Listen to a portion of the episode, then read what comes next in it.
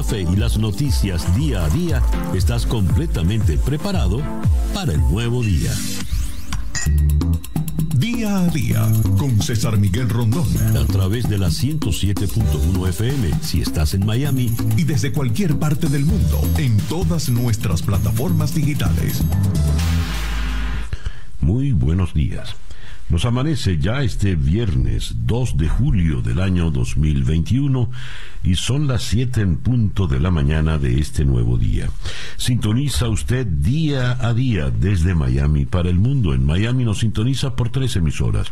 Mundial 990 AM. 98.7 FM y Éxitos 107.1 FM.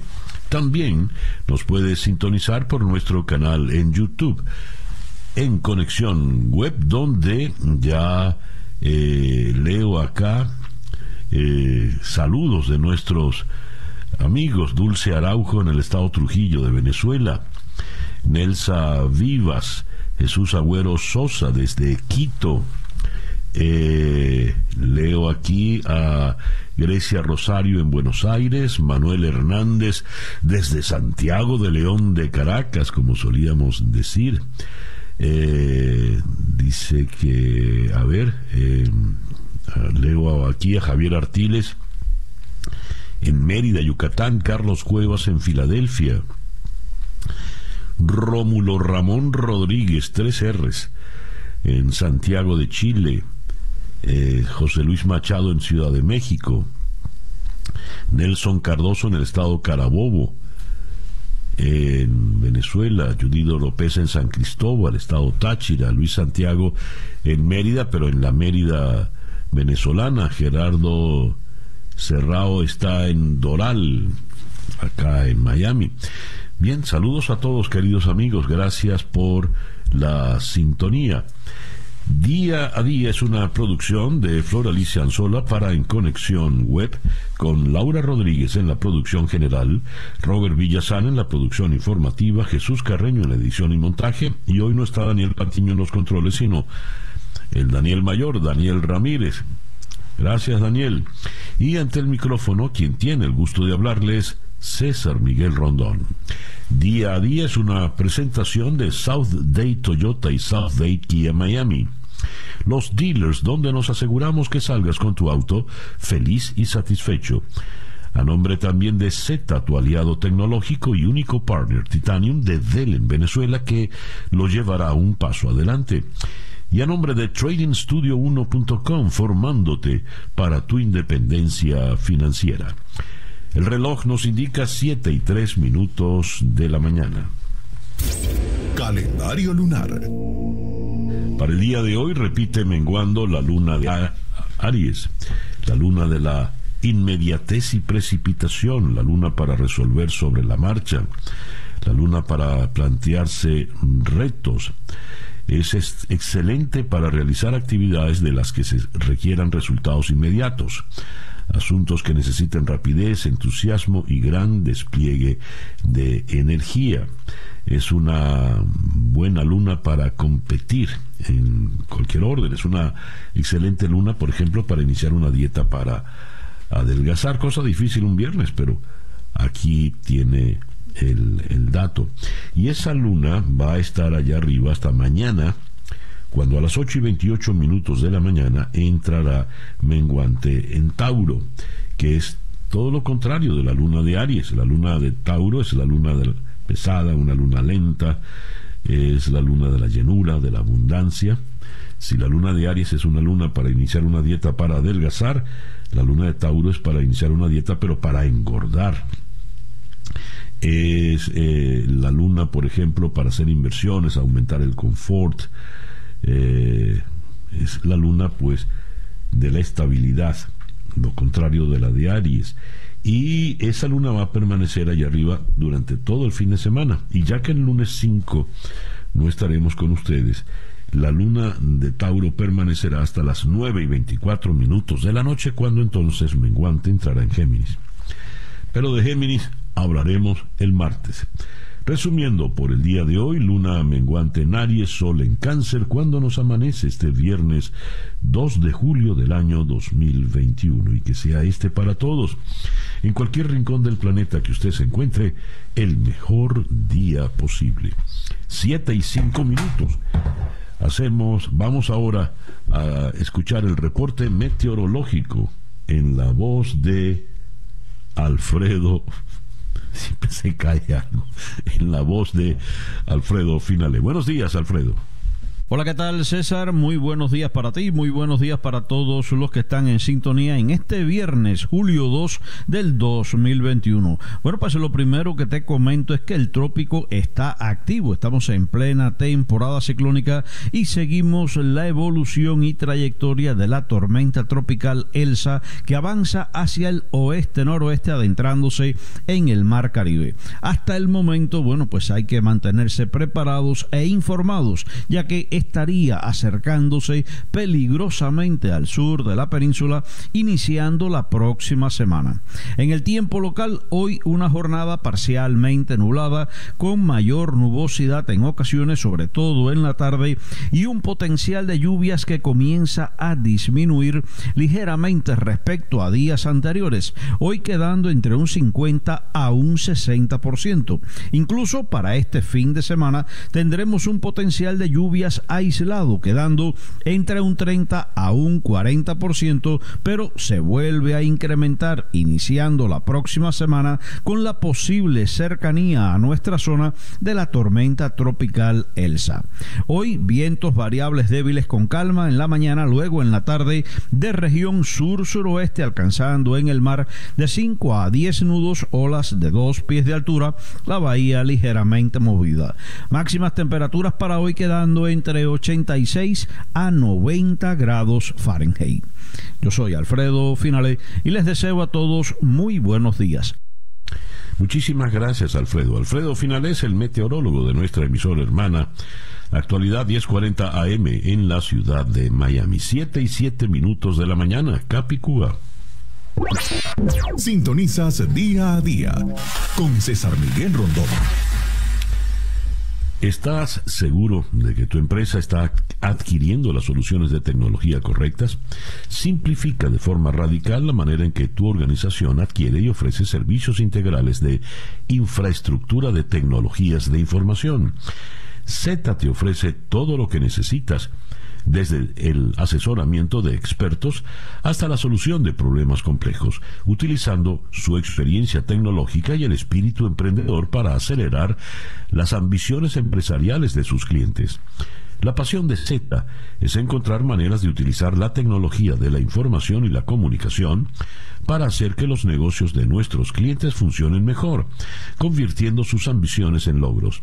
Estas capacidades se basan en un ciclo de vida completo de servicios de tecnologías de información que abarca desde la consultoría hasta el suministro de tecnologías de punta, así como el soporte y el mantenimiento continuo. Z es el único partner Titanium de Dell en Venezuela que te llevará un paso adelante. Síguelos en Z Piso LA, Z con doble T. La página web Z.la, Z, tu aliado tecnológico. Y ya son las 7 y 8 minutos de la mañana. El reloj indica 7 y 12 minutos de la mañana acá en día a día. Las noticias de hoy en Estados Unidos. El presidente Biden vino a Surfside. Dime lo que necesitas.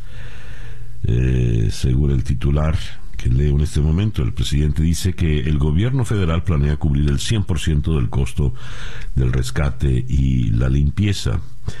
Creo que tengo el poder, y lo sabremos en breve, para poder cobrar el 100% del costo para el condado y el estado durante 30 días.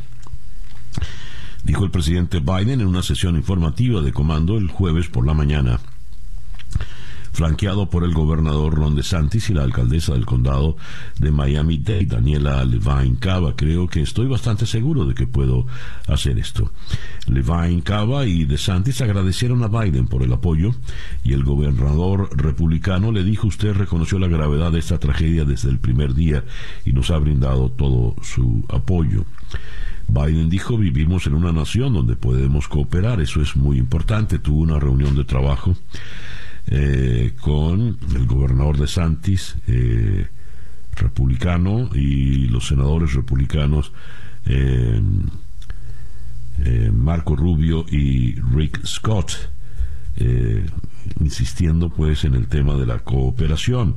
Luego el presidente Biden fue al sitio del, suceso, no se acercó a la parte de los escombros para no perturbar el proceso de, de rescate, las labores, pero sí fue ah, de la mano de su esposa o, con, o llevando a su esposa de la mano al, a la reja donde se ha levantado una suerte de memorial con las fotos y flores de todos los desaparecidos.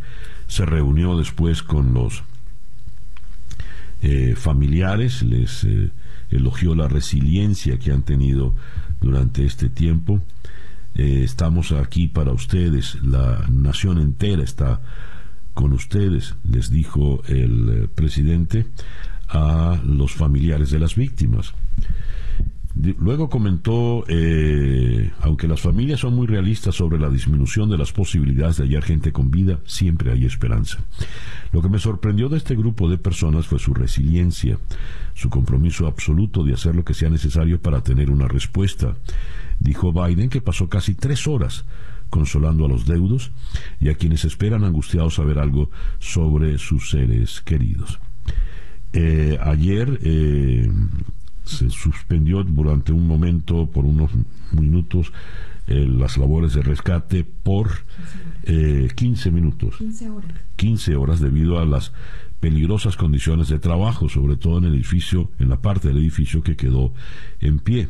Se reanudaron a última hora de la tarde después de la revisión que realizaron eh, los ingenieros estructurales. Esto lo reveló la alcaldesa de Miami-Dade, Daniela Levin Cava.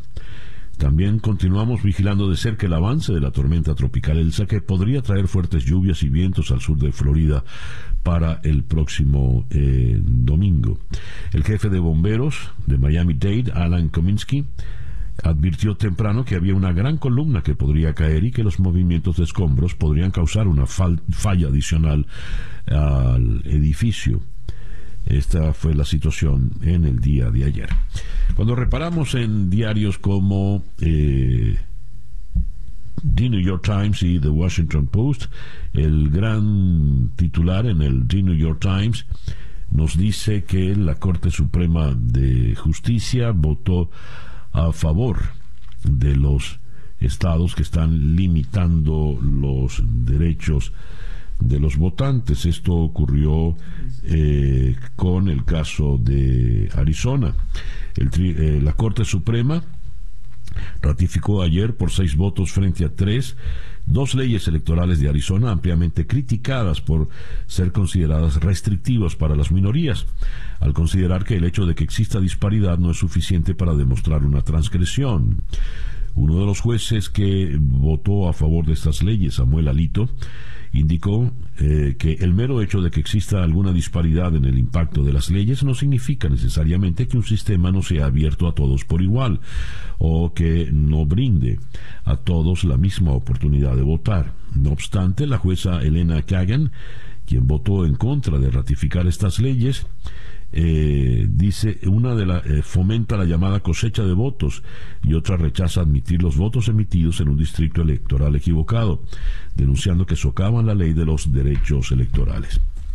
Ahora, regresando a la primera página del The New York Times, tenemos acá la fotografía de Allen Weiselberg, el, eh, el jefe de las empresas de la corporación de Donald Trump, a quien se le acusó de eh, fraude eh, en los impuestos. Le vemos caminando hacia el tribunal flanqueado por los policías. Y el diario The Washington Post también considera que esta es la noticia más importante de la mañana. Los fiscales alegan fraude por, parte del consorcio Trump. Sin embargo, eh, la organización Trump se ha eh, declarado inocente. La compañía de Donald Trump y su veterano director financiero fueron acusados ayer por lo que los fiscales describieron como un ardid audaz y extenso para cometer fraude fiscal en el que el Ejecutivo presuntamente recibió más de 1.700.000 dólares en compensaciones no reportadas, incluyendo el alquiler de un apartamento y pagos de vehículos y de matrícula escolar. Trump no está acusado, pero los fiscales señalaron que el exmandatario firmó algunos de los cheques que están en el centro del presunto ardid es la primera causa criminal surgida de la investigación de dos años de las autoridades de Nueva York sobre los negocios del expresidente. De acuerdo con el auto de instrucción dado a conocer el jueves, desde el 2005 hasta este año, el director financiero Allen Weisselberg y la organización Trump defraudaron a las autoridades fiscales al conspirar para pagarles a altos ejecutivos sin declararlo. Weisselberg está acusado de defraudar al gobierno federal, al Estado y a la ciudad más de 900 mil dólares en impuestos no pagados y en reembolsos fiscales indebidos. Tanto Weisselberg como los abogados de la organización Trump se declararon inocentes. Weisselberg recibió la orden de entregar su pasaporte y fue dejado en libertad bajo fianza. Salió de la corte sin hablar con los reporteros. Y cerramos la información de Estados Unidos eh, con eh, esto, esta noticia, la vacuna de Johnson y Johnson contra el COVID-19 protege al menos ocho meses y también contra la variante Delta, según los más recientes estudios.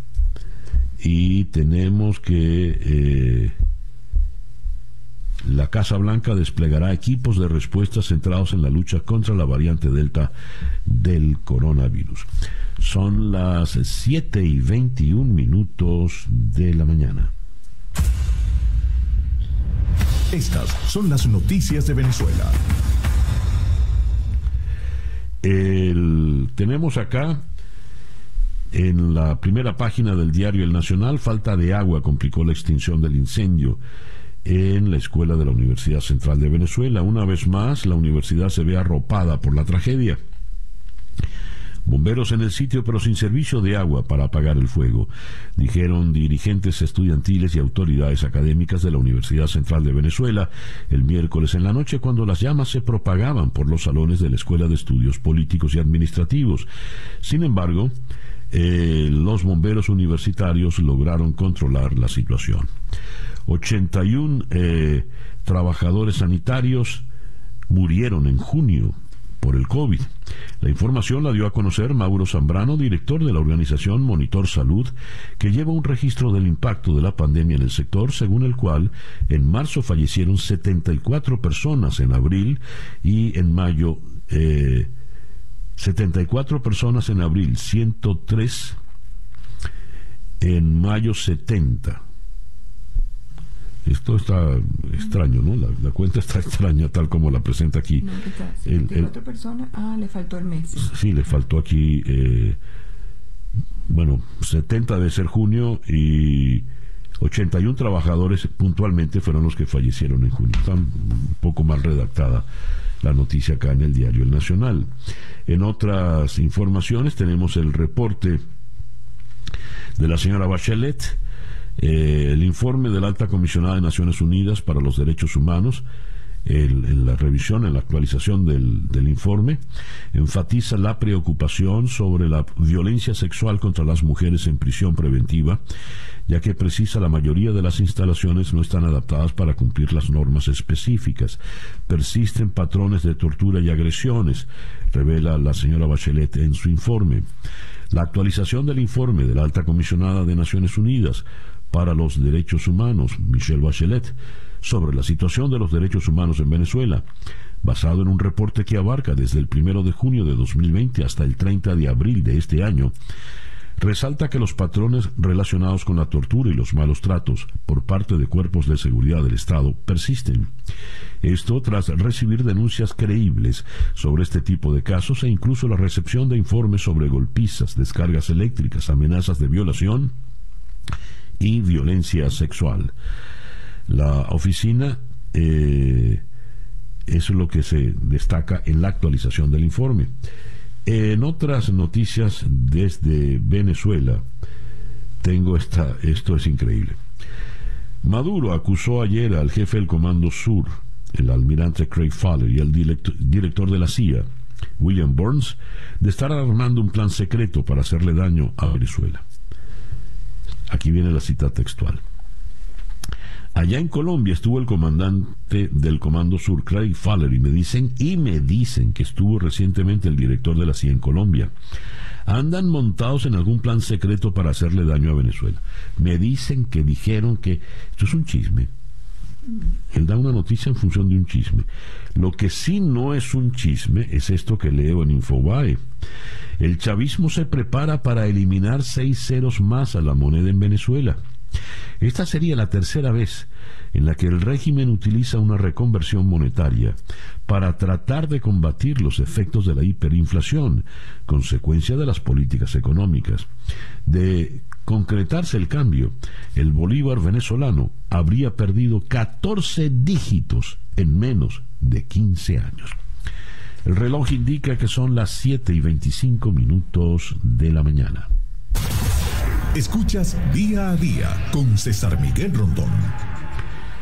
Nuestra agenda de entrevistas para el día de hoy, viernes 2 de julio. Vamos a comenzar en Miami con eh, María Alesia Sosa, reportera de Univisión, quien eh, nos va a comentar la visita de Biden ayer al sitio del siniestro y nos pondrá al tanto de lo que ocurrió, por qué se suspendieron las labores de rescate por eh, temores de que colapsara el edificio que quedó en pie.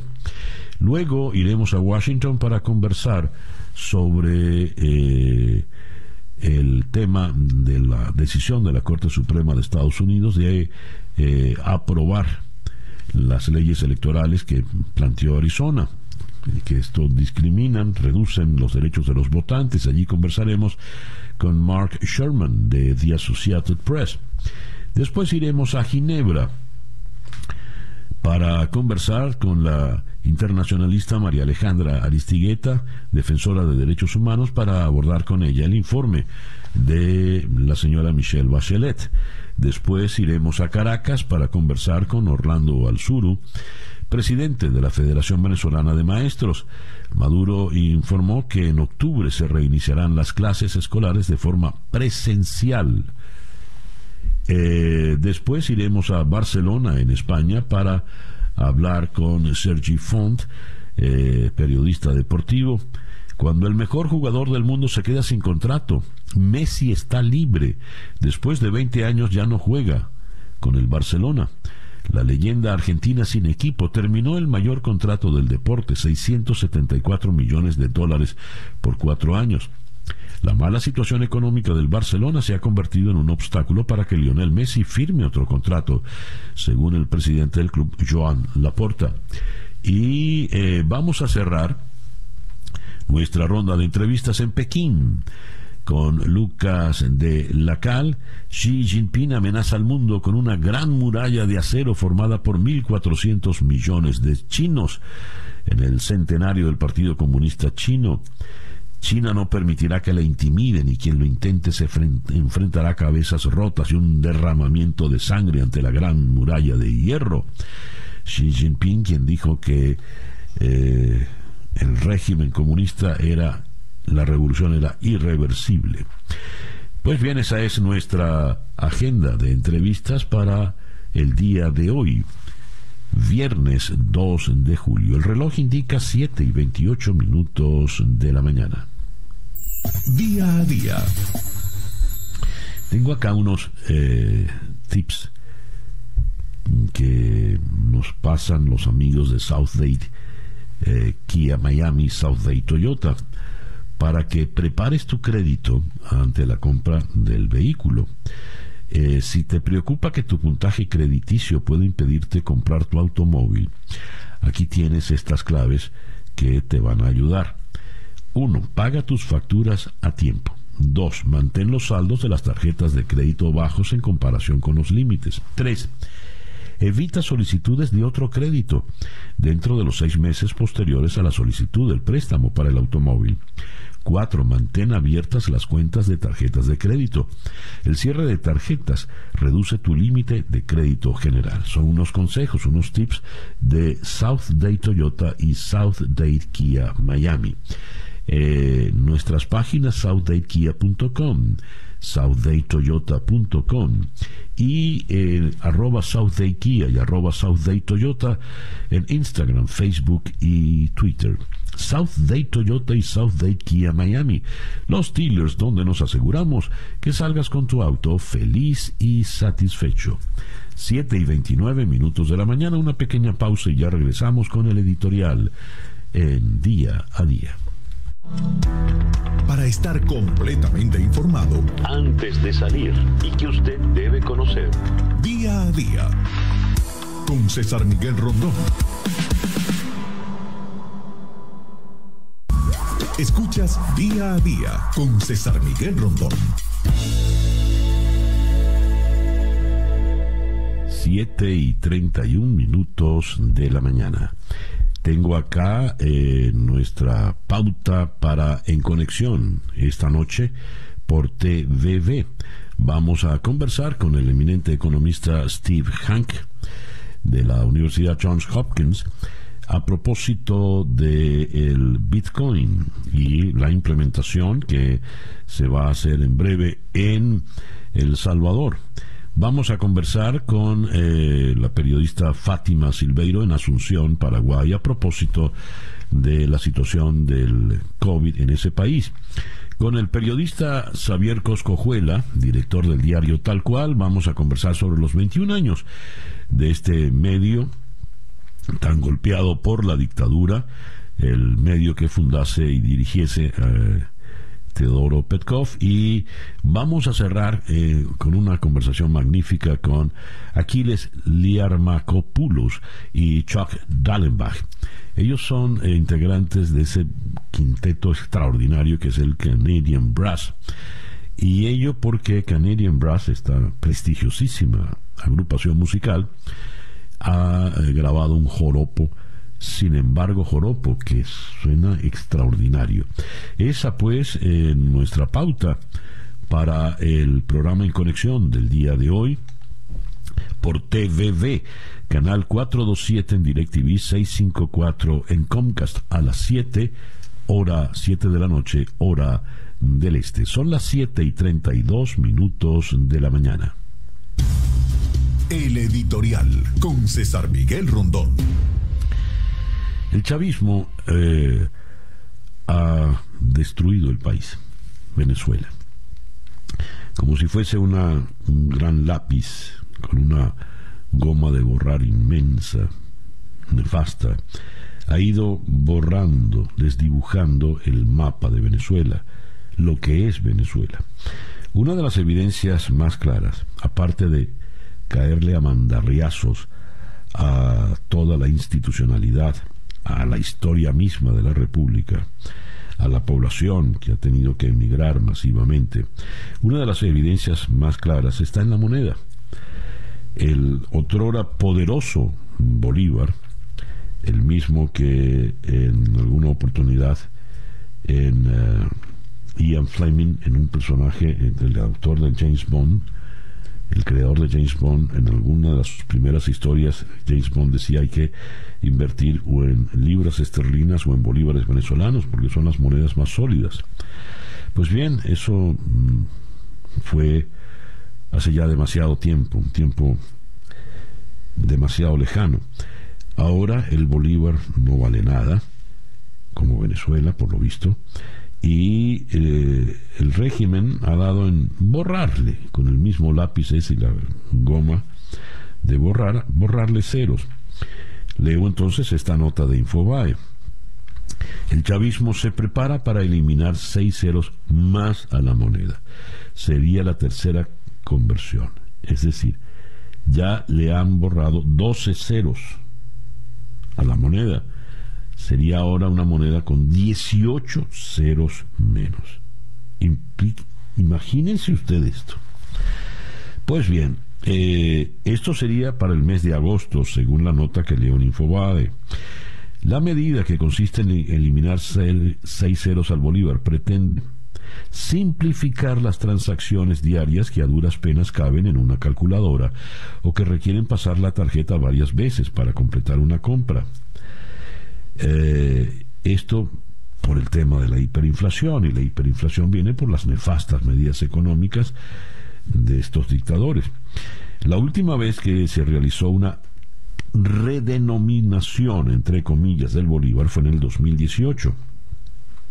En marzo del 2018 eh, se borraron seis ceros eh, por segunda vez y comenzaron a imprimirse los nuevos billetes de un millón de bolívares, la denominación más alta en la historia del país.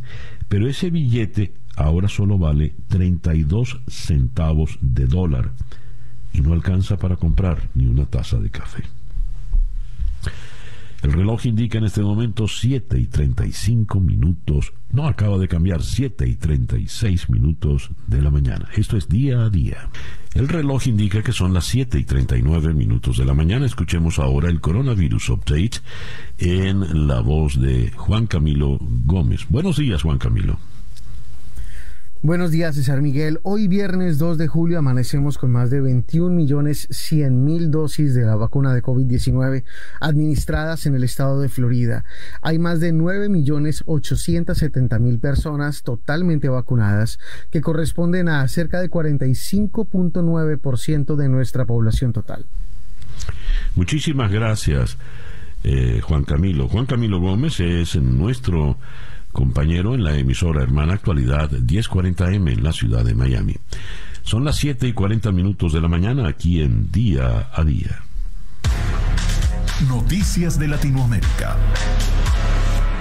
Los hijos del expresidente panameño Ricardo Martinelli, Ricardo Alberto y Luis Enrique Martinelli Linares pretendían fugarse de la prisión en Guatemala, donde se encuentran a la espera de ser extraditados a Estados Unidos. El ministro de Interior guatemalteco, Henry Reyes, indicó que su cartera contaba con información sobre un plan de los hermanos panameños para escapar de la cárcel del cuartel militar Mariscal Zavala en la ciudad de Guatemala, donde se encuentran detenidos desde julio del año 2020. El Departamento de Estado de Estados Unidos publicó una lista de 55 funcionarios y exfuncionarios centroamericanos a los que señala por corrupción, entre los que destacan el expresidente de Honduras, Porfirio Lobo, y su esposa, la ex primera dama Rosa Elena Bonilla de Lobo. El listado incluye a personas que, según Estados Unidos, son sospechosas de corrupción o de socavar la democracia en El Salvador, Guatemala y Honduras países que conforman el llamado Triángulo Norte de Centroamérica y en los que la administración del presidente Biden ha centrado su estrategia para frenar la inmigración irregular hacia los Estados Unidos. El presidente de Paraguay, Mario Abdo Benítez, presentó su tercer informe anual de gestión y el segundo en pandemia, centrado en la vacunación y la recuperación económica, a un mes para llegar al Ecuador de una legislatura precedida por pedidos de renuncia por parte de la ciudadanía. Eh, la una ONG teme que Ortega comprometa a Nicaragua si no acata el fallo de la Corte Interamericana de Derechos Humanos. El presidente de Nicaragua, Daniel Ortega, tiene hasta el próximo 8 de julio para acatar la orden de la Corte Interamericana de Derechos Humanos de liberar a cuatro líderes opositores encarcelados. De lo contrario, comprometerá al país en lo referente a convenios internacionales bilaterales y multilaterales, según informó el colectivo de derechos humanos Nicaragua Nunca Más. Ortega no ha acatado ninguna de las dos sentencias anteriores de la Corte Interamericana de Derechos Humanos. La comunidad internacional conoce estas flagrantes violaciones. Entonces compromete la responsabilidad internacional del Estado nicaragüense y se crean mecanismos de presión de los Estados, como sanciones y acciones diplomáticas, según explicó el abogado del colectivo Braulio Abarca.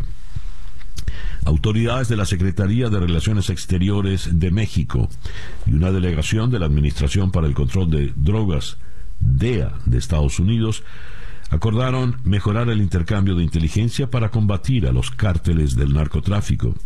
En una reunión en la sede diplomática en Ciudad de México, la Cancillería dijo en un comunicado que de manera específica abordaron la colaboración entre el Gobierno de México y la DEA para reducir los daños del consumo y tráfico de drogas en la región. El presidente brasileño Jair Bolsonaro se burló de las presiones que partidos de izquierda y hasta grupos de derecha ejercen por su destitución y descalificó a sus promotores de los que dijo que no tienen nada que hacer. En su habitual, transmisión por las redes sociales de los jueves, Bolsonaro hizo alusión al pedido de un juicio político con miras a su destitución, que la víspera presentaron a la Cámara de Diputados once partidos progresistas y varios movimientos de derechas que apoyaron al gobierno en su momento y ahora engrosan la oposición. Varios sindicatos de trabajadores, asociaciones y gremios de Panamá protestaron en los predios del Parlamento en contra del gobierno que cumple eh, dos años en una manifestación que finalizó en escaramuzas contra la policía. Es un gobierno más de lo mismo, empresarial, al igual que los otros seis gobiernos de los últimos 31 años. Requerimos un nuevo país, fundar un nuevo Estado, nueva democracia, nuevas reglas de juego, dijo el líder del poderoso sindicato de la construcción, Sontrax, Saúl Méndez. La Corte Constitucional en Colombia anuló la elección como representante a la Cámara de Ángela María Robledo al considerar que incurrió en doble militancia al no renunciar a tiempo a la Alianza Verde para ingresar al movimiento Colombia Humana, con el que fue candidata a la vicepresidencia en 2018. En sala plena, el alto tribunal decidió con cinco votos contra cuatro tumbar el escaño de Robledo porque no renunció a su cargo como congresista en el tiempo estipulado en la norma electoral, que establece que se debe hacer mínimo 12 meses antes de la elección para convertirse en compañera de fórmula de izquierdas de Gustavo Petro. Eh, el abogado nicaragüense Elton Ortega, defensor de los precandidatos a la presidencia de Nicaragua de la oposición Arturo Cruz y Juan Sebastián Chamorro, ambos detenidos a casi cuatro meses de las elecciones generales bajo una ley que los cataloga de traidores de la patria, abandonó Nicaragua por amenazas, según informó el equipo de prensa de uno de los políticos. Estas las noticias de eh, América Latina. El reloj indica en este momento 7 y 46 minutos de la mañana. La información del mundo día a día. Comenzamos en Bruselas. Los 27 han acordado incluir 10 países más a la lista de destinos extracomunitarios a los que abre su frontera para los viajes no esenciales porque consideran que su situación epidemiológica es igual o mejor que la de la Unión Europea. Entre las nuevas incorporaciones figuran varios destinos de los Balcanes como Kosovo y también otros como Canadá, Qatar y Arabia Saudí. Pero sigue quedándose fuera el Reino Unido, en donde preocupa la fuerte presencia de la variante Delta del coronavirus. Con la decisión validada en el día de ayer, los 27 se comprometen a reabrir sus fronteras exteriores únicamente a Albania, Armenia, Australia, Azerbaiyán, Bosnia y Herzegovina, Brunei, eh, Canadá, Israel, Japón, Jordania, Líbano, Montenegro, Nueva Zelanda, Qatar, Moldavia, Macedonia del Norte, Ruanda, Arabia Saudí, Serbia, Singapur, Corea del Sur, Tailandia y los Estados Unidos. China forma parte de esta lista desde que se fijaron los criterios en julio del pasado año, pero la reapertura a China está condicionada al principio de reciprocidad, que no se está dando por lo que no tiene efecto en la práctica. Las autoridades de Portugal han vuelto a imponer un toque de queda desde las 23 horas en los municipios de riesgo alto o muy alto, incluidos los del Algarve, en medio de una tendencia al alza de los contagios de COVID-19. La medida se introducirá para toda la población sin excepciones, lo que significa que las personas que ya cuenten con el certificado de vacunación tampoco podrán circular después de la hora mencionada. El presidente de Rusia, Vladimir Putin, prometió a su homólogo bielorruso, Alexander Lukashenko, que ofrecerá al país la ayuda necesaria para hacer frente a las sanciones de la Unión Europea y a la presión ejercida por Occidente. Seguiremos dando todo tipo de asistencia a la hermana Bielorrusia y a su pueblo, a pesar de que ahora mismo no atraviesa la mejor situación a nivel nacional. Eso dijo Putin durante un foro al que también asistió Lukashenko a través de una videollamada. Eh, el ejército de Israel afirmó haber atacado en la noche de anoche una instalación del movimiento de resistencia palestina Hamas en respuesta al lanzamiento de globos incendiarios desde la franja de Gaza. En respuesta a los globos incendiarios lanzados desde Gaza hasta hacia Israel, aviones de combate de las fuerzas de defensa de Israel han alcanzado una fábrica de armas perteneciente a Hamas, confirmó el ejército en su perfil oficial de Twitter. Y eh, tenemos que leo esto en la primera página de El País de Madrid. La Organización para la Cooperación y el Desarrollo Económicos, OCDE, el Club de los Países más ricos del mundo, anunció ayer un acuerdo con 130 países y jurisdicciones para establecer un impuesto mínimo sobre las sociedades de eh, al menos el 15% sobre los beneficios de las mayores empresas del mundo. La medida persigue grabar a multinacionales y plataformas digitales que hasta ahora lograban eludir buena parte de su carga fiscal. El acuerdo debe refrendarse la próxima semana en la cumbre de ministros de finanzas del G20 en Venecia. Y tenemos una fotografía en la inmensa plaza Tiananmen que nos muestra la multitud de jóvenes estudiantes eh, celebrando los 100 años del Partido Comunista Chino. El presidente Xi Jinping proclamó el auge irreversible de China y dijo que nunca volverá a ser pisoteada. Lo hizo en las celebraciones del centenario del Partido Comunista en la plaza Tiananmen de Pekín. Son las 7 y 50 minutos de la mañana acá en día a día. El reloj indica que son las 7 y 53 minutos de la mañana. Acá en Miami, la línea telefónica está la destacada periodista, reportera en Univisión, María Alesia Sosa. María Alesia, buenos días, gracias por atendernos. Hola, buenos días, querido César. Un abrazo a ti y a toda tu audiencia. ¿Cómo estás? Bien, muy contento de poder hablar contigo. María Alesia, has hecho una cobertura extraordinaria de los sucesos allí en Surfside. Y el día de ayer fue un día de pleno de noticias, aunque no tuvimos ninguna relativa a algún rescate bien sea de alguna persona con vida o de algún cadáver. En primer lugar, la visita del presidente Biden. ¿Qué nos puedes decir, María Alesia? Así es, César. Bueno, cuando entramos hoy en el día 9 y, anoche fue la, bueno, nueve días y ocho noches, ¿no? Que como la canción parecen 500, 500 noches para estos familiares.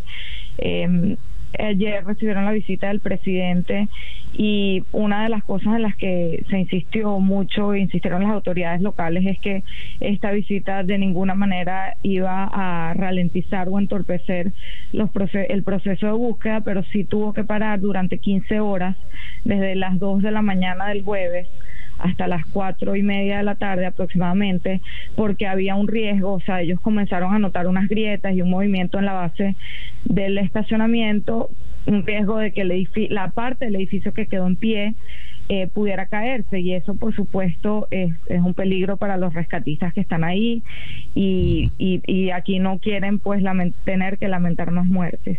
Y por más de que la, la idea siempre ha sido como seguir buscando sobrevivientes incluso ocho días después eh, si tuvieron que parar durante algunas horas, ya lo retomaron, están con expertos, ingenieros de, de, de, federales y locales pendientes de la situación, pero ese riesgo sigue existiendo. Y lamentablemente, como decías, las cifras se mantienen 18 fallecidos y más de 140 personas siguen sin ser ubicadas. Eh, todavía desaparecidas y, y, y, bueno, siguen buscando. Ellos han insistido mucho en que las labores de, de búsqueda y rescate continúan. La visita del presidente Biden eh, hacía grandes rasgos, lo más importante es que dijo que iba a pagar eh, completamente las labores de búsqueda durante 30 días. Esto fue algo que, por cierto, sorprendió a la misma alcaldesa. Ella no tenía ni idea que esto iba a ocurrir en esa reunión. Em, otra cosa que quiero destacar es que se, se vio muy buena muy buena actitud. Se, aquí se han dejado los temas políticos de lado. Veíamos al gobernador de Santis, al, al presidente Biden y a la alcaldesa este, ahí de verdad los tres, recordemos para tu audiencia que a lo mejor algunos no saben, de Santis es, si no es la persona más republicana de, todo el país después de Trump, eh, Biden es del Partido Demócrata y la alcaldesa también se inclina más hacia los demócratas, entonces ellos insistieron en que han trabajado muy en conjunto, en que no se está que se está dejando de lado la burocracia y creo que eso eso también esa unión ha sido importante. Y por otro lado, que es donde yo estuve ayer no adentro, pero sí fuera del, del lugar donde se reunió Biden con los familiares eh, fue una reunión bastante emotiva, lo que me cuentan de allí testigos con los que pude hablar y familiares y personas que estuvieron adentro. Eh, Biden les habló como no como el presidente, sino como un ser humano más. De verdad, mm, ahí nadie estaba pendiente ni ni emocionado ni porque el presidente estuviera ahí. Ellos están realmente devastados y él les contó, les habló de sus propias pérdidas, de su, su propia tragedia.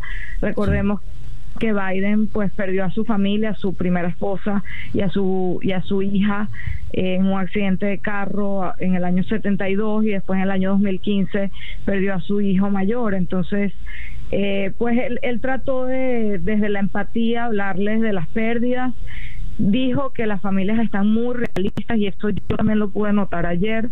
Hablé especialmente con una familia quienes me dijeron que ellos están buscando a su hija y, y ellos ayer yo los vi de verdad bastante más resignados, sin mucha esperanza a diferencia de los otros días y lo que quieren de verdad ya es que les entreguen el cuerpo, están, están muy mal de verdad, es terrible lo que estamos viendo.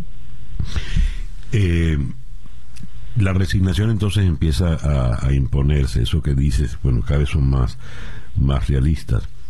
¿Cuáles son las expectativas reales de que se puedan encontrar seres con vida? Porque si ha costado encontrar cuerpos, cadáveres, eh, encontrar seres con vida parece ser mucho más cuesta arriba. Eh, tuve entendido que mm, construyeron una rampa para poder montar maquinaria más pesada para que la remoción de escombros sea más rápida. ¿Qué nos dice sobre esto, María Alesia? Sí, es complicado, César. Hemos hablado con rescatistas y ellos reconocen lo complicado de la labor eh, el otro día hablábamos con uno de los de Israel y él decía, mira, las posibilidades son mínimas, pero hasta que no pasen la cantidad de días que una persona pudiera sobrevivir bajo los escombros, por otros casos que se han visto en otros países, aunque hay que decir que este este colapso en particular es, es, es, muy muy particular y muy fuerte, muy muy distinto, no es como el de cualquier terremoto. Eh, es difícil, pero ellos han insistido, las autoridades, la, la, alcaldesa se ve que todavía no quiere tomar esa decisión, porque ella, ella es la encargada de tomar la decisión de, bueno, la búsqueda para la búsqueda de sobrevivientes para aquí y pasamos a la búsqueda de, de cadáveres, ¿no? Y eso aceleraría muchísimo más eh, hallar los cadáveres, ¿no? Porque ahorita lo que están teniendo con este proceso es que es tan delicado porque no quieren que haya otro colapso y pueda ocasionar la muerte de una persona que pueda quedar con vida. Eh, es, por eso ha sido la lentitud, por eso ha sido lo delicado también, porque están cuidando la otra torre que, que se puede caer, que está ahí, que está, se está moviendo, porque eso ya lo comprobaron. De hecho, a, ayer en, en, el último reporte, las autoridades hablaron y, y, un ingeniero de FEMA hablaba de la posibilidad que ya están planificando ver cómo la pueden cómo la pueden eh, implosionar controladamente, o sea, de que, que hagan el colapso de la torre ellos mismos, porque esto podría ayudar en las labores de búsqueda, que no sea un peligro tampoco para los rescatistas, pero también él hablaba de que esto retrasaría la búsqueda de sobrevivientes porque es un proceso, tienen que hacerlo muy bien, con mucho cuidado, etcétera, pero después quizás aceleraría la búsqueda cuando ya una vez la torre está en el, en el suelo. Entonces, de verdad, por donde lo mires es muy complicado. Desde que llegaron los israelíes, ellos han comenzado como un proceso de marcar con colores por, por, por, por unos cuadrantes dónde están los cuartos y dónde están eh, las cocinas y, y, ubicados cada uno de los apartamentos. Entonces, así, hablando con familiares, preguntándoles qué era lo más posible que estuviera haciendo su familiar a esa hora, si estaba durmiendo a la una de la mañana, si era un noctámbulo que seguramente estaba viendo televisión y estaba en la sala, si estaba cocinando porque le gustaba comer a la una de la mañana, ¿sabes? Ellos están incluso averiguando con los familiares qué era lo más posible que estaban haciendo a esa hora y han marcado esos cuadrantes y están entrando, ese es el túnel que hablabas que están tratando de entrar primero a las habitaciones porque es donde se presume que había la mayor cantidad de gente a esa hora. Pero cada, o sea, de verdad cada una de las cosas es súper dolorosa, eh, por, donde lo mires es muy, muy doloroso y, muy complicado. Qué patético todo esto. María Alesia, muchas gracias por atendernos en esta mañana. Un abrazo y bueno, nada, seguimos, seguimos informando por aquí. Gracias, María Alesia. María Alesia Sosa de Univisión. El reloj indica 8 y un minuto de la mañana. Hacemos una pausa muy breve y ya regresamos con Día a Día. Día a Día. El reloj indica en este momento 8 y 7 minutos de la mañana acá en Día a Día. Una de las noticias fundamentales para el día de hoy, la decisión de la Corte Suprema de los Estados Unidos eh, con una votación de 6 a 3, de respaldar una ley que venía desde Arizona, donde se limitaban los derechos de los votantes. Eh, leo en eh, el AP desde Washington que haciendo una muestra de su nueva fuerza, la mayoría conservadora en la Corte Suprema decidió ayer jueves una votación que establece un hito en los derechos de los votantes. Eh, esta decisión ayudará a los republicanos, a los estados republicanos, a combatir los retos que representan estas restricciones eh, con miras a la próxima elección. Lo que he leído es, eh, tiene la firma de Mark Sherman. Bien, vamos entonces hasta la ciudad de Washington, precisamente para conversar con el periodista de AP, Mark Sherman. Mr. Sherman, good morning. Thank you very much for being with us today. Good morning. My pleasure to be with you. I just read uh, in uh, uh, a translation, or sort of, uh, your article uh, from AP, where you say um, flexing its new strength, the Supreme Court, conservatives majority on Thursday cut back a landmark voting rights law in a decision likely to help Republicans state fight challenges to voting restrictions. Uh, what this means um, in a political point of, from a political point of view and a judiciary point of view, please.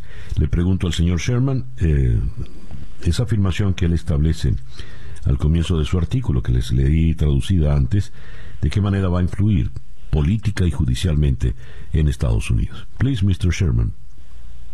Well, the Voting Rights Act uh, has been one of the most important uh, laws available to uh, civil rights groups and the Justice Department to challenge uh, discriminatory voting restrictions.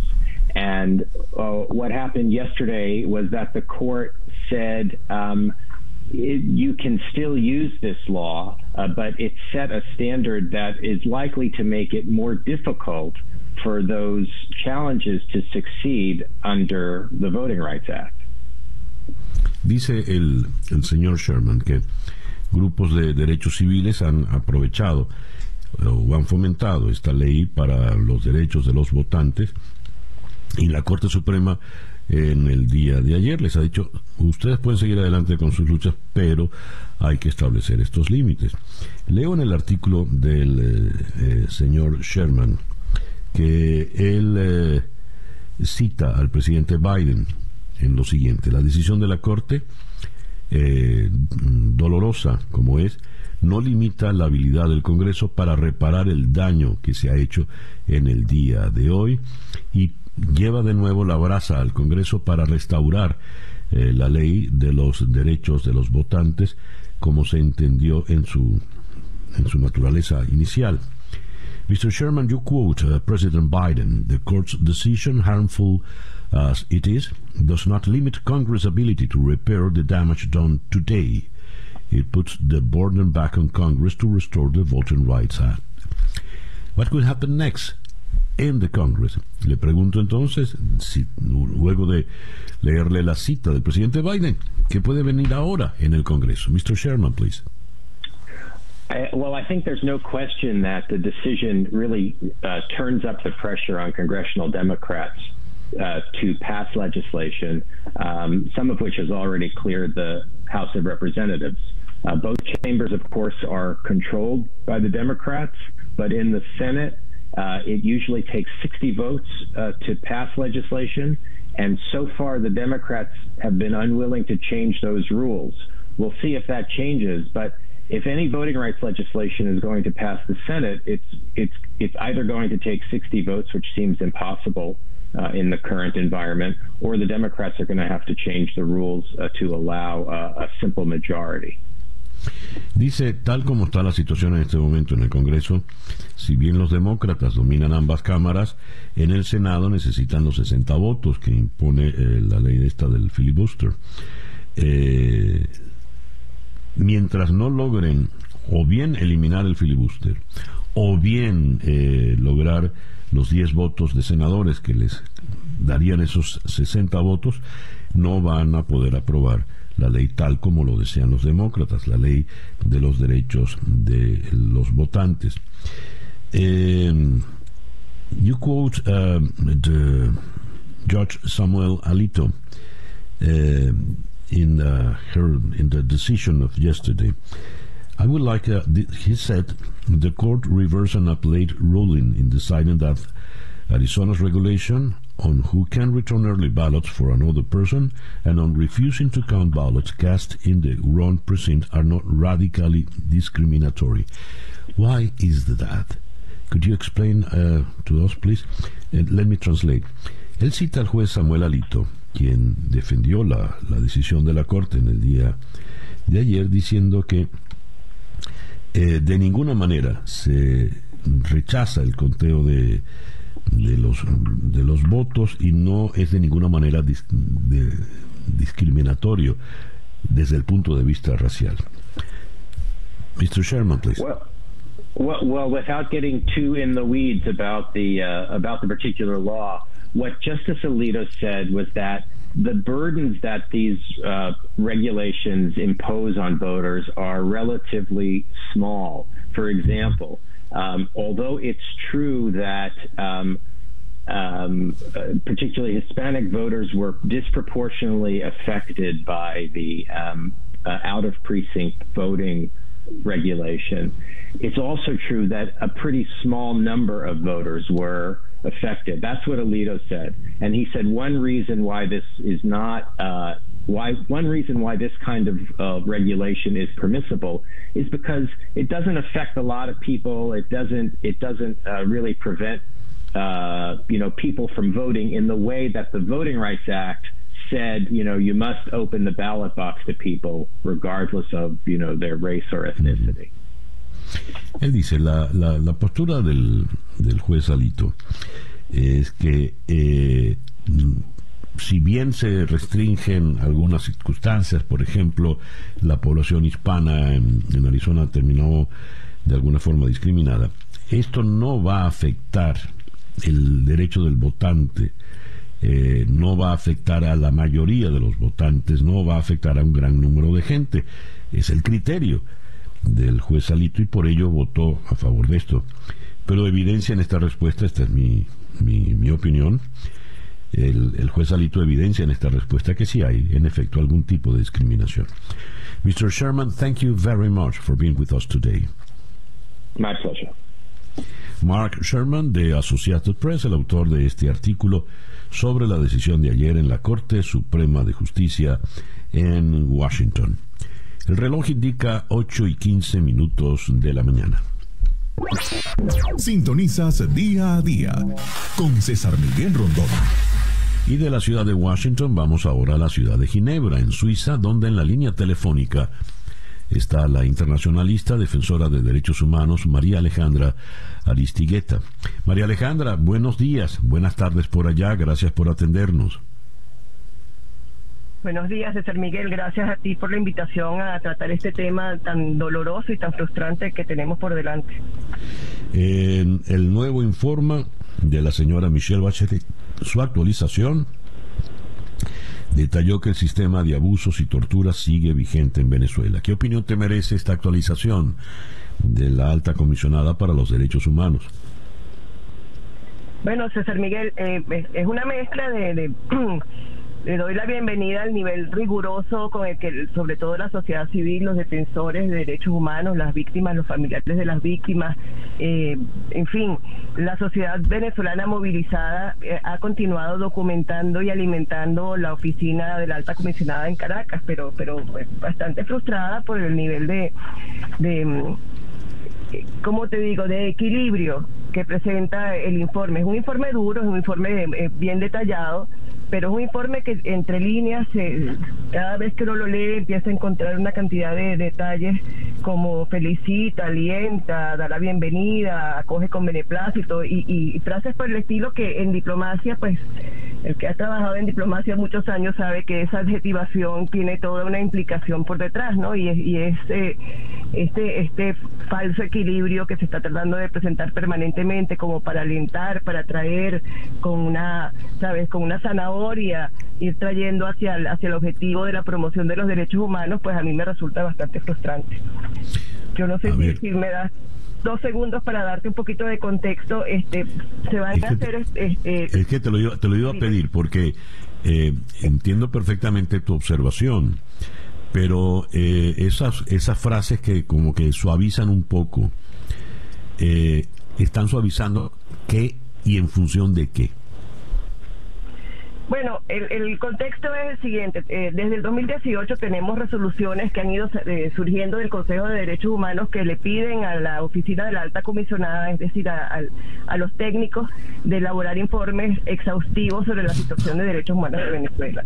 Eh, si recuerdas bien, en el 2018 incluso ya se empezaba a hablar de las migraciones, se hablaba de miles de, de, miles de inmigrantes. Este, la del 2019 fue la siguiente que dio eh, pie al establecimiento de la comisión, de la misión de, establecimiento de los hechos, la, misión independiente que, que también está rindiendo informes. Y la del 2020 prorroga por dos años a esa misión independiente y le pide a la alta comisionada cuatro informes. Eh, dos verbales y orales y dos por escrito. Este es el primero por escrito en el que ella debe evaluar eh, con exhaustividad, pero además tiene que valorar el cumplimiento de las recomendaciones que se han hecho en todos los informes eh, preparados y presentados hasta ahora.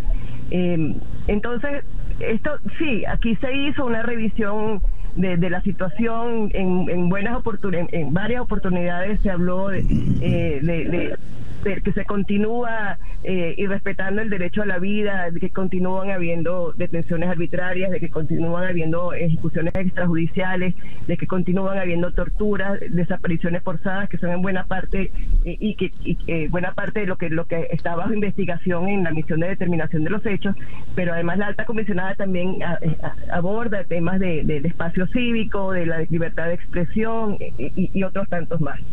El problema es que en cada uno de estos, eh, digamos, de estos derechos que va analizando, en todos señala algún avance que ella como que ella percibe como avance o su equipo no vamos a, personalizarlo porque no es un informe de de, de, Michelle Bachelet es un informe de, la oficina de la alta comisionada el equipo percibe como avances cosas que, que, eh, en realidad no son tales. Y te, te pongo como ejemplo eh, el hecho de que ah, eh, le den la bienvenida al, al traslado al Ministerio de, eh, Asuntos Penitenciarios todo lo relativo a los presos políticos. Eh, estamos hablando de que son presos políticos, no son presos comunes, o sea, no, no estás, estás automáticamente calificándolos y clasificándolos como presos comunes cuando todos sabemos que son presos políticos y si bien es cierto, salen de las manos del SEBIN, salen de las manos de la policía política, eh, sin embargo, están eh, estamos muy lejos de lo que realmente era la recomendación que se estaba pidiendo, la liberación de los presos políticos.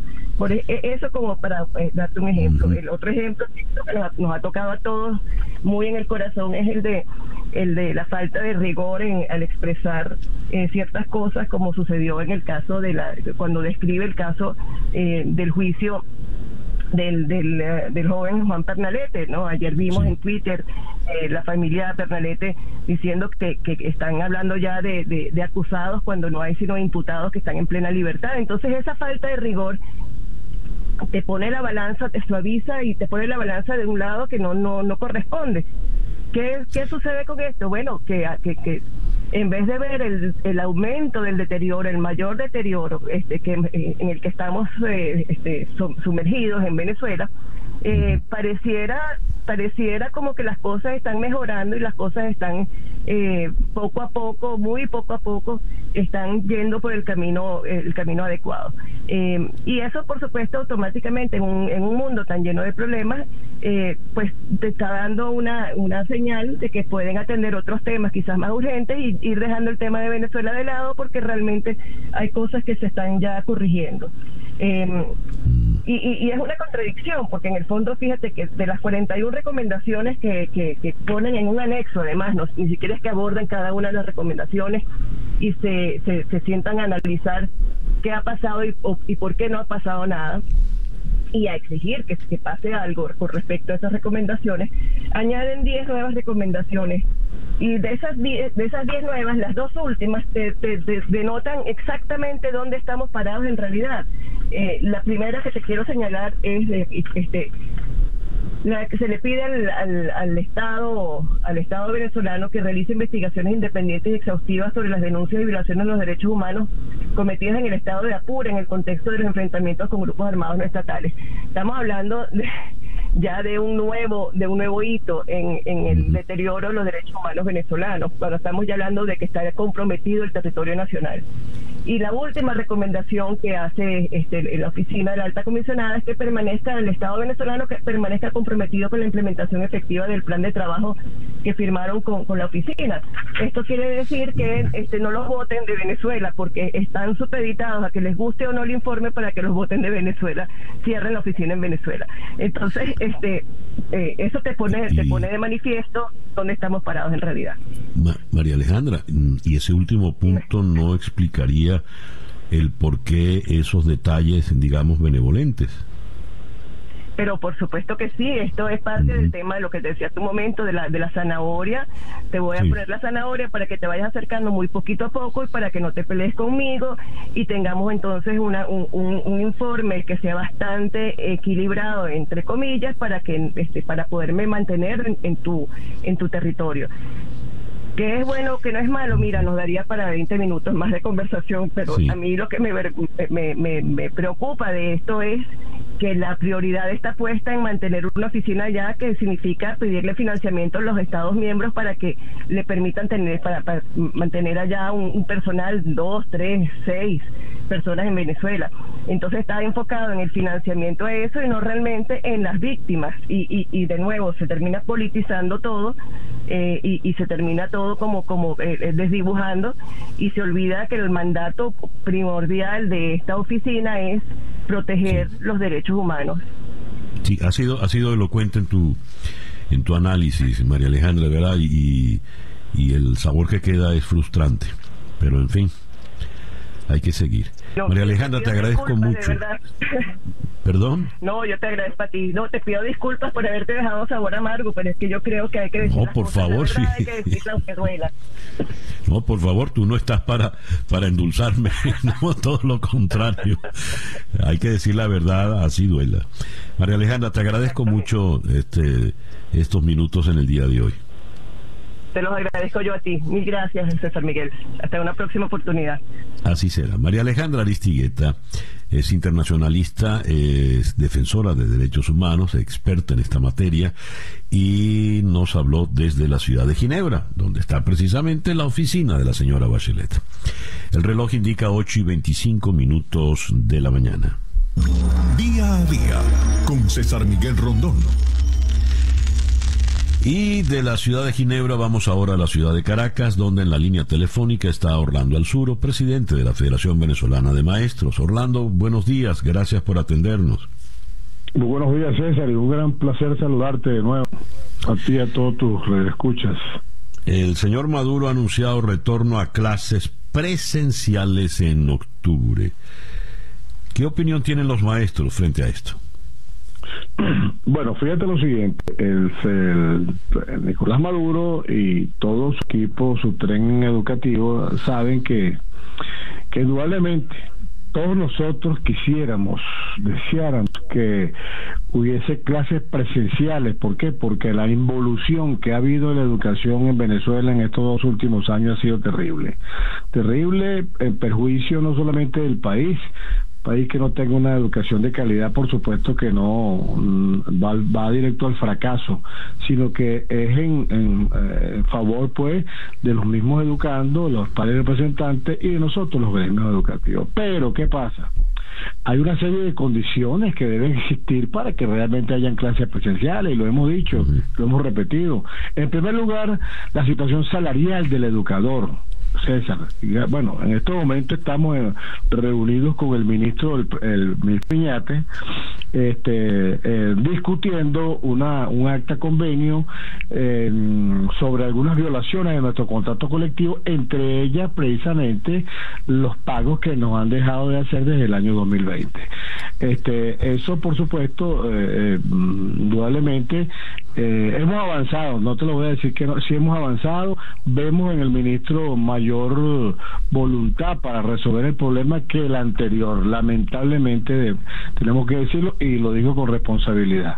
Eh, hemos avanzado en tratar de resolver un poco el problema salarial, porque nada, nada, absolutamente nada de lo que tú puedas aumentar, lo que tú puedas darle a los educadores le va, le va a resolver el problema económico que tenemos los trabajadores y fundamentalmente los educadores, porque el problema no es no solamente es un problema político, porque si el, si el gobierno no, no cambia su, su política económica o si no hay un nuevo gobierno que venga con una política económica que realmente favorezca a los trabajadores, no, no se va a resolver el problema. Sin embargo, le hemos dicho, si las condiciones de bioseguridad no están dadas en las escuelas, que no están dadas en este momento, si no hay un plan de vacunación masiva a los, educador, a los educadores, a los alumnos, a los, a los obreros, a los administrativos y a los pares y representantes, porque nosotros decimos, si tú puedes elegir en un día un presidente y utiliza los centros educativos para que todo el mundo vaya a votar allí,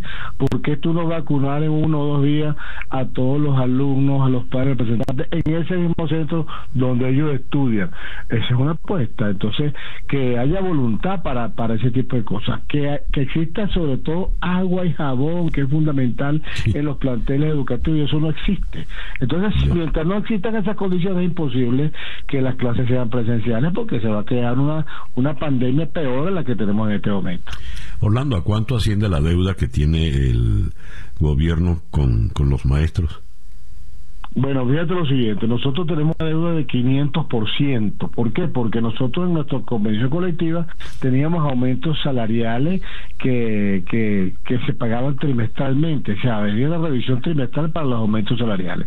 Eso fue así hasta hasta hasta que hubo la reconversión económica, porque no se no se no se no se pagaron más esos aumentos, pero hay una deuda de 580% que en este momento, por supuesto, es sal agua pero por eso es que nosotros en esto le, presentamos al ministro de Educación una adecuación, porque además, César, te quiero decir que la UNAPRE, arbitrariamente, los técnicos, entre comillas, de ahí el UNAPRE, eh, pusieron a ganar a todos los educadores como técnicos superiores de la administración pública en el año 2020. ¿Por qué? Porque no tomaron en cuenta nuestra convención colectiva, no nos está reconociendo nuestros títulos universitarios, nuestros títulos de posgrado, no lo está reconociendo y afortunadamente esa es una de las cosas a las cuales ya llegamos a un acuerdo la semana pasada, el reconocimiento de nuestros títulos profesionales. Y estamos ahora este, discutiendo, bueno, el tabulador salarial nuestro que está en, en, en nuestro contrato colectivo para ver hasta dónde podemos resolver el problema un poco, que pale paliativamente resolvamos el problema salarial de los educadores, porque es que el educador no tiene en este momento ni siquiera para tomar un, autobús, un transporte público para ir al colegio. A dar clase. Estamos en eso. Dios mío. Orlando, te agradezco mucho que nos hayas atendido en esta mañana. gracias a ti, César, siempre la orden. Orlando Alzuro, presidente de la Federación Venezolana de Maestros desde la ciudad de Caracas. 8 y 30 minutos de la mañana, una breve pausa y ya regresamos en día a día. Día a día. El señor Lionel Messi en este momento está libre. En otras palabras, en este momento el señor Lionel Messi no es jugador del Barcelona Fútbol Club. ¿Cómo va a ser? Pues tal como lo oye. Vamos hasta Barcelona. Allí en la línea telefónica está Sergi Font, periodista deportivo de ABC. Sergi, muy buenos días, muy buenas tardes por allá. Buenos días, buenas tardes. ¿Qué tal? ¿Cómo estamos? Bastante bien, gracias por atendernos, Sergi. Nada, un placer. ¿Cómo es eso de que el señor Messi no es jugador del Barcelona en este momento? Bueno, el contrato que tenía Leo Messi con el Barcelona expiró el, 30 de junio, con lo cual eh, no ha aceptado todavía la propuesta de renovación que le ofreció el Barcelona y aunque las negociaciones están muy avanzadas, lo cierto es que ahora mismo Messi no tiene ninguna vinculación con ningún club después de más de dos décadas vistiendo la camiseta del Barcelona. Eh, ¿Por qué no ha querido firmar la renovación Messi? Bueno, a ver, lo, cierto, lo que se traslada desde, desde las dos partes, lo que se está filtrando, es que el acuerdo, el acuerdo existe, hay voluntad tanto por parte del Barcelona de que Leo Messi se quede, como por parte del futbolista para seguir en el Camp Nou. Eh, lo que sucede es que es un contrato pues eh, muy muy complejo, muy peculiar, eh, y el Barcelona está en una situación económica muy muy grave. no tiene no tiene dinero, no solamente no tiene dinero, sino que tiene mucha deuda y tiene que cumplir con el fair play de, de la liga y con el límite salarial que impone la, patronal del fútbol español. Entonces, en este sentido, el Barcelona lo que está tratando es de, saber cómo encaja eh, la, nueva ficha de Leo Messi, cómo rebaja masa salarial, porque de momento eh, el Barcelona no podría inscribir más jugadores si no rebaja eh, la cantidad de salarios que paga. Y por otro lado los asesores de Leo Messi también están estudiando eh, la forma en que se le pagará al argentino si puede alterar fiscalmente o no eh, pues le puede provocar algún problema. No olvidemos que la, fórmula que imaginativa porque evidentemente cuando se habla de ese tipo de jugadores y de ese tipo de contratos y de cantidades hay que buscar pues fórmulas imaginativas y hacer ingeniería financiera el Barcelona lo que le ofrece es un contrato a largo plazo para, para poder prorratear eh, la cantidad que tendría que pagarle. Entonces le ofrece un contrato largo de, se está hablando de unos 10 años, en los que los dos primeros años estaría jugando en el Barcelona y los dos o tres próximos años estaría jugando en la MLS en, la, en Estados Unidos eh, y actuando como embajador de, del Barcelona. Aquí, claro, ¿qué sucede? Que al estar, eh, al irse a jugar a, Estados Unidos eh, y estando cobrando por parte del Barcelona, él estaría produciendo una serie de monumentos siendo no residente, con lo cual no tributaría en España percibiendo una cantidad que llega de España, con lo cual eso le genera un problema fiscal y debido a los antecedentes que tiene el argentino, pues bueno, podría darse una situación bastante grave si Hacienda eh, entiende que está, que está eh, incurriendo en un delito. ¿De cuánto dinero estamos hablando aproximadamente, Sergi? ¿El nuevo contrato de Leo Messi? Sí. Eh, Leo Messi estaba percibiendo alrededor de unos 100 millones brutos al, al año. Se está hablando de, que cobraría la mitad. Cobraría sobre los 50 millones brutos, que eh, teniendo en cuenta lo que lo que lo que supone para o lo, que graba el fisco español suele ser la mitad neto para el jugador. ¿Podrías explicarnos lo del fair play, por favor? Sí, el, el, fair play financiero es una, una normativa que, que existe para que pues para que todos los clubes eh, no, no, no, no abusen de, capital de capital extranjero de como se está hablando mucho de países de, de clubes estados como el PSG que tiene capital capital catarí o, el City o clubes de, este tipo que tienen tienen inversiones eh, fuertes de fuera. Entonces lo que se procura también es proteger a los propios clubes para que no se endeuden más de lo que pueden. Con lo cual el problema que se ha producido me imagino que a nivel global evidentemente pero sobre todo en el fútbol español y con clubes como el Barcelona es que estaban muy endeudados y la crisis por el, por el COVID pues ha, provocado un descenso brutal en los ingresos, con lo cual no se han cubierto, no se han cumplido los presupuestos que había destinados, se habían, se habían previsto, y entonces, eh, evidentemente, la deuda que se genera con contratos desfasados, futbolistas que cobran mucho, eh, se genera más gasto que ingreso. Entonces, la, liga tiene que intervenir y provocar, o, no provocar, sino en, recomendar y exigir eh, pues una reducción de esa masa salarial que el Barcelona tiene que ver ahora mismo cómo, cómo acomete, porque tiene mm, solo se permiten 25 fichas, tiene ahora mismo 30 mm, jugadores inscritos en, primera división y habrá que ver cómo lo, cómo lo gestiona. Ya.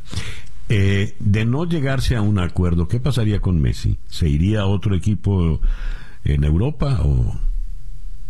Si no se llega a ningún acuerdo con Messi, Messi queda libre para, para hacer realmente oír al equipo que, él quiera. Él tiene mucha ilusión por jugarse en, la Liga de Estados Unidos mm. y también tiene mucha ilusión por acabar su carrera en Rosario, en su, en su ciudad natal, en Newells, en su club. Em, lo que también es cierto que él considera que aún le quedan un par de años al, nivel más alto y también quiere, quiere intentar ganar eh, el último mundial que pueda disputar. Entonces, en este sentido, lo más seguro es que pudiera ir a, un club o iría a un club eh, que le ofrezca un proyecto deportivo ganador. Y en este sentido, ahora mismo que tengan un proyecto deportivo ganador, eh, estaría el PSG, el City, el Bayern de Múnich, em, pero que realmente puedan pagarle lo que él percibe, pues estaría el club inglés, el club francés. Ya, ya. ¿Realmente le quedan dos años al más alto nivel, Sergi, o podría extenderse? Es que eh, siempre siempre se ha, se ha, hablado, los expertos que, que saben mucho de, fútbol eh, comentan que Messi tiene cuerda para rato porque es un jugador que no tiene por qué ser, es, resolutivo en, en, cualquier zona del campo en la que pueda en la que pueda jugar. Entonces, ahora mismo es, es un goleador, marca muchos goles, es, es muy decisivo en, en ataque. De hecho, eh, bueno, pues ha conseguido seis botas de oro, ocho pichichis en España. Pero también se le da muy bien jugar jugar atrás y organizar el juego. Entonces, tal vez, eh, y aparte es un jugador que por su físico, por su, por su forma de jugar, no se le exige un gran físico. Podría tener, podría tener más, más, más temporadas. Pero bueno, eso es algo que se tiene que ir viendo, que cuando llega a esta edad, él tiene 34 años, tiene que irlo bien, tiene que verlo paso a paso. Paso a paso. Y ya a título personal, Sergi, si me lo permites, ¿qué crees que pueda ocurrir? Yo lo que creo es que las dos partes quieren llegar a un acuerdo. Messi se quiere quedar en el Barcelona. El año pasado estaba desencantado, se quería marchar y realmente fue un trauma, un trauma para su familia cuando comunicó que se quería ir, eh, con llantos en la familia. Los niños están perfectamente adaptados aquí, llevan toda la vida con sus amigos, el colegio. entonces, bueno, eso también Messi tiene la vida, tiene, tiene la luz pagada ¿eh? de, lo que le queda de vida, de sus hijos y de sus nietos, con lo cual no es un tema económico el que le mueva.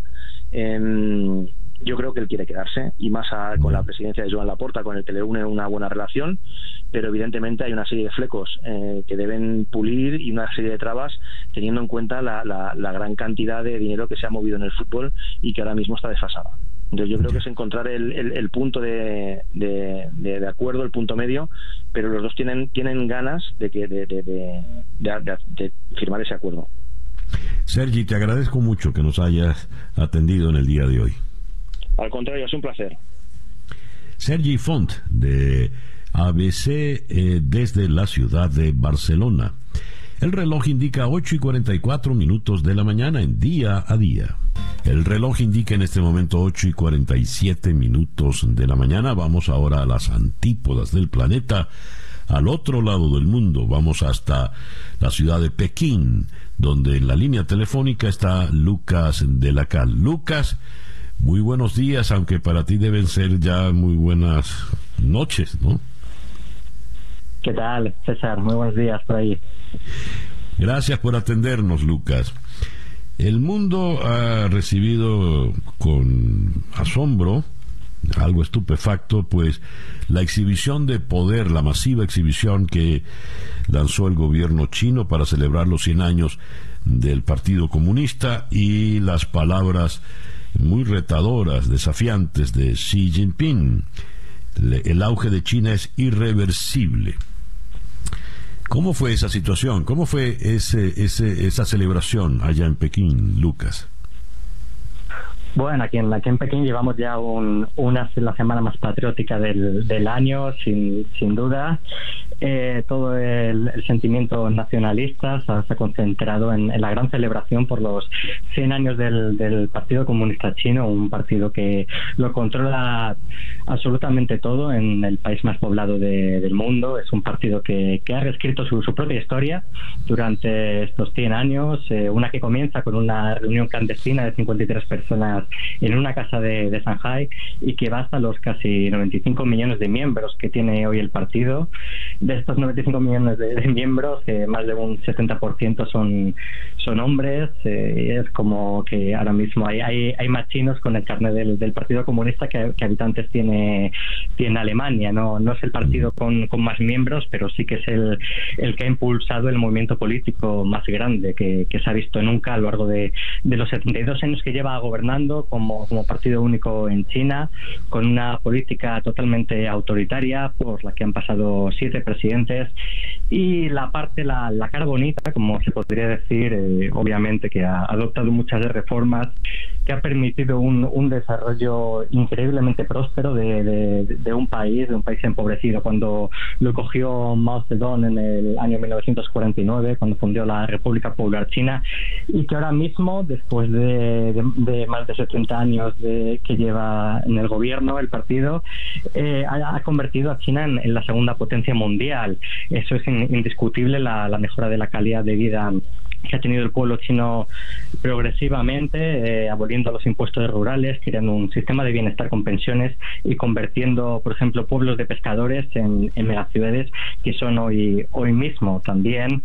Eh, una de las todo esto lo ha recordado en la megafiesta que, que has comentado ahora. Algo que de lo que no han hablado es la gran hambruna que hubo durante el gran salto adelante, donde miles o millones de personas, eh, porque no sabe la cifra exacta, murieron de, pobreza. la caza de, intelectuales y de cualquier disidente durante que hubo durante la revolución cultural de, Mao Zedong o la masacre de, Tiananmen con el, líder Deng Xiaoping en el poder cuando ordenó a su ejército disparar a los estudiantes que protestaban contra la, corrupción del poder.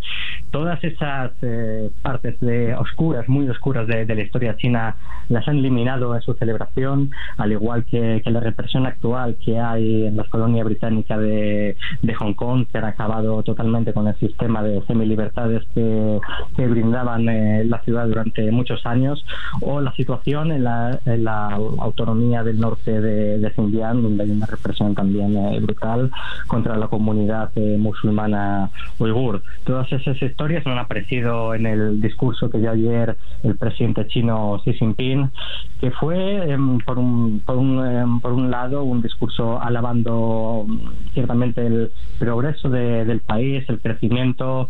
Confirmó que ahora mismo China se ha convertido en una sociedad, como definió, moderadamente próspera, pero también lanzó un mensaje contundente a, lo que consideran aquí los enemigos de China, los grandes rivales, como puede ser Estados Unidos, pero sobre todo en el discurso mencionó abiertamente la situación de, de Taiwán, esa isla con una joven democracia que para China sigue siendo una más de sus provincias, aunque en Taiwán gozan de un gobierno libre y, que no depende del, poder de, Pekín, pero, pero como has dicho bien antes, eh, Xi Jinping le amenazó directamente a Taiwán diciendo que la, la reunificación de China continental era, era inevitable. Y básicamente se puede resumir que lo que lanzó el mensaje de que por las buenas o por las malas Taiwán iba a acabar integrándose a China, una clara amenaza que veremos cómo, cómo responde Taiwán y, Estados, y su gran aliado Estados Unidos en, los próximos, las próximas semanas. ¿Cómo ha de eh, interpretar Occidente la frase de Xi Jinping de esto es irreversible y eh, quien intente contra China se enfrentará a la muro, la gran muralla de hierro de 1.400 millones de chinos. ¿Cómo vamos a interpretar eso en Occidente?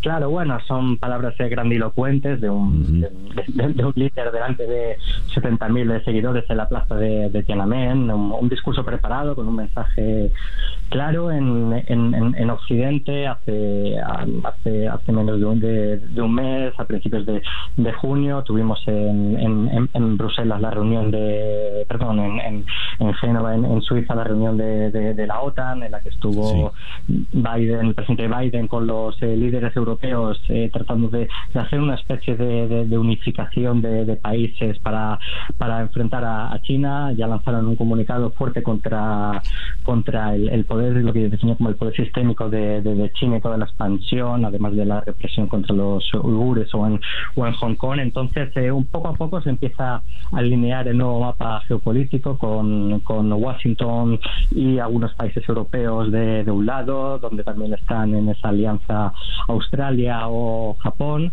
Y por otro lado tenemos a, China con cada vez más, más poder, más fuerte, tanto militarmente como económicamente, que es el único gran país eh, que, que, está que, está creciendo su economía y que cada vez está uniendo más eh, su poder a, su vecina Rusia. Eh, antiguos enemigos durante la, Guerra Fría, que ahora mismo, la, bueno, hace, hace pocos días el presidente ruso Vladimir Putin y Xi Jinping tuvieron una reunión donde estrecharon aún más los lazos. Entonces, ese es el, el escenario un poco de, de futuro cercano que se nos está quedando y veremos que los acontecimientos, a ver por dónde, por dónde tiran. Ya. Lucas, muchísimas gracias por estos minutos en el programa de hoy. Gracias a vosotros. Un saludo por allí. Lucas de la Cal, desde la ciudad de Pekín. 8 y 55 minutos de la mañana. Día a día. Esta noche en Conexión tendremos al economista Steve Hanke de la Universidad John Hopkins, a Fátima Silvero en Asunción, Paraguay, Xavier Coscojuela del diario Tal Cual en Caracas y al quinteto nada menos que Canadian Brass tocando joropo. Eso en conexión esta noche a las 7 hora del este por TVV Network el canal 427 en DirecTV, 654 en Comcast. Y el reloj nos dice que ya son las 8 y 56 minutos de la mañana, así que hay que despedir pues por el día de hoy. Día a día llegó a ustedes gracias a South Day Toyota y South Day Kia Miami, los dealers donde nos aseguramos que salgas con tu auto feliz y satisfecho. A nombre de Z, tu aliado tecnológico y único partner Titanium de Dell en Venezuela, que te llevará un paso adelante, y a nombre de Trading Studio 1.com, formándote para tu independencia financiera. Eh, sigan ahora con eh, Luis Chatén y Arriba Miami. Gracias pues por permitirnos estar allí tengan todos el mejor día posible y un buen, buen y reparador fin de semana, sobre todo este que será un fin de semana largo. Y a las 8 con 56 minutos, para variar, Barbarita.